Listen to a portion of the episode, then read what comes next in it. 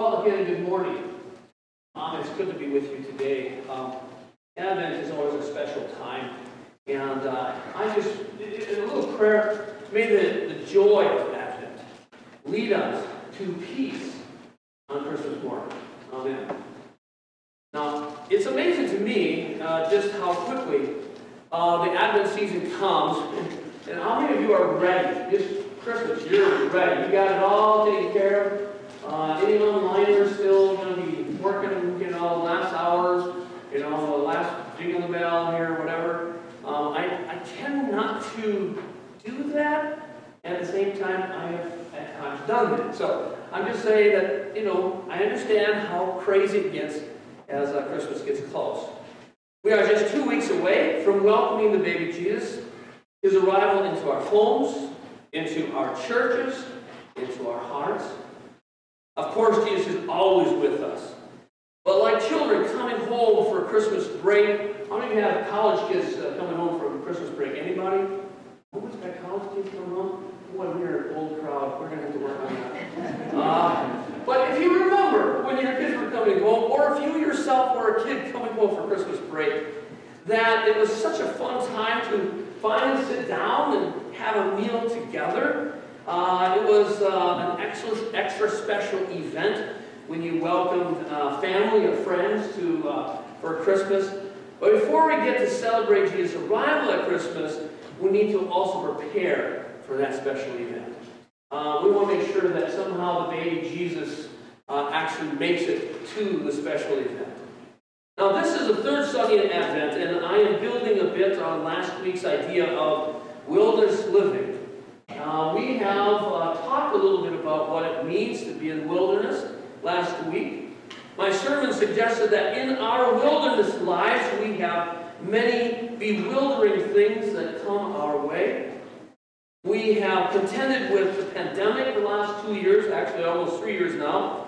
We have also met the challenges, especially the financial challenges of this time in our world, as well as relationships that have been under stress, and many other challenges that find us feeling this sense of separation from a little bit from ourselves, from each other, and yes, even from God.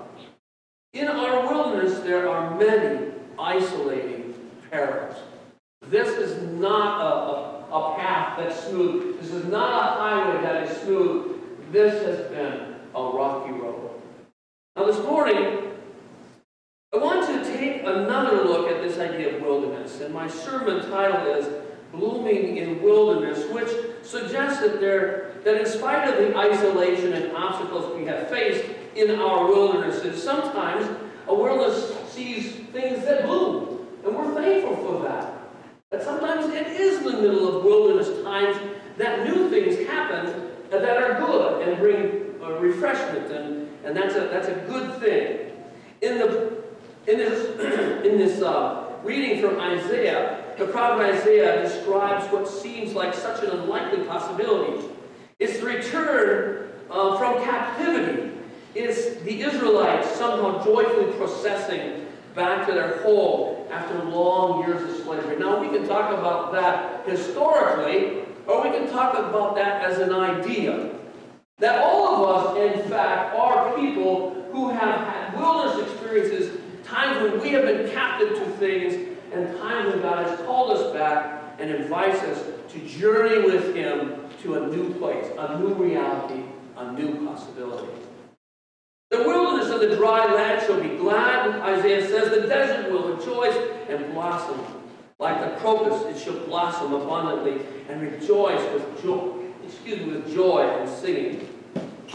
This whole reading is filled with blooming images of new life, new beginnings, a chance to start over again. From hands that have been weak, from hearts filled with fear, from eyes that are blind and ears that refuse to hear, it's an image of bodies, hearts, and minds being restored. But it's not just the people. God somehow allows things to be brought back to life that have to do with the whole creation. So Isaiah includes in his prophetic vision Waters that were once dry and deserts that were somehow uh, dried up become places of streams, and dry lands begin to flourish.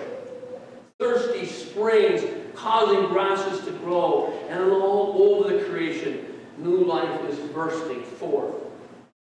And over all creation, God's presence brings joy and gladness and peace. Now, there is a reason I wanted to visit this incredible transformation with all the images of renewal and peace this morning. Because at the heart of the gospel lesson, we experience none of that. The story of John the Baptist is at least unsettling, if not more, this morning. I want you to think about this. I want you to imagine yourself as a child. But hopefully not as a child who's never known the joy of Christmas. But imagine waiting for a real Christmas experience with family close and a table full of good things to eat, with parent, excuse me, with presents under the tree. Parents under the tree, that'd be an image, by the way. Uh, with presents under the tree, and love shared, and hugs given. Imagine waiting and anticipating for that day to arrive. But when the day does arrive, instead of joy and love and good things, everything is taken away. Lost.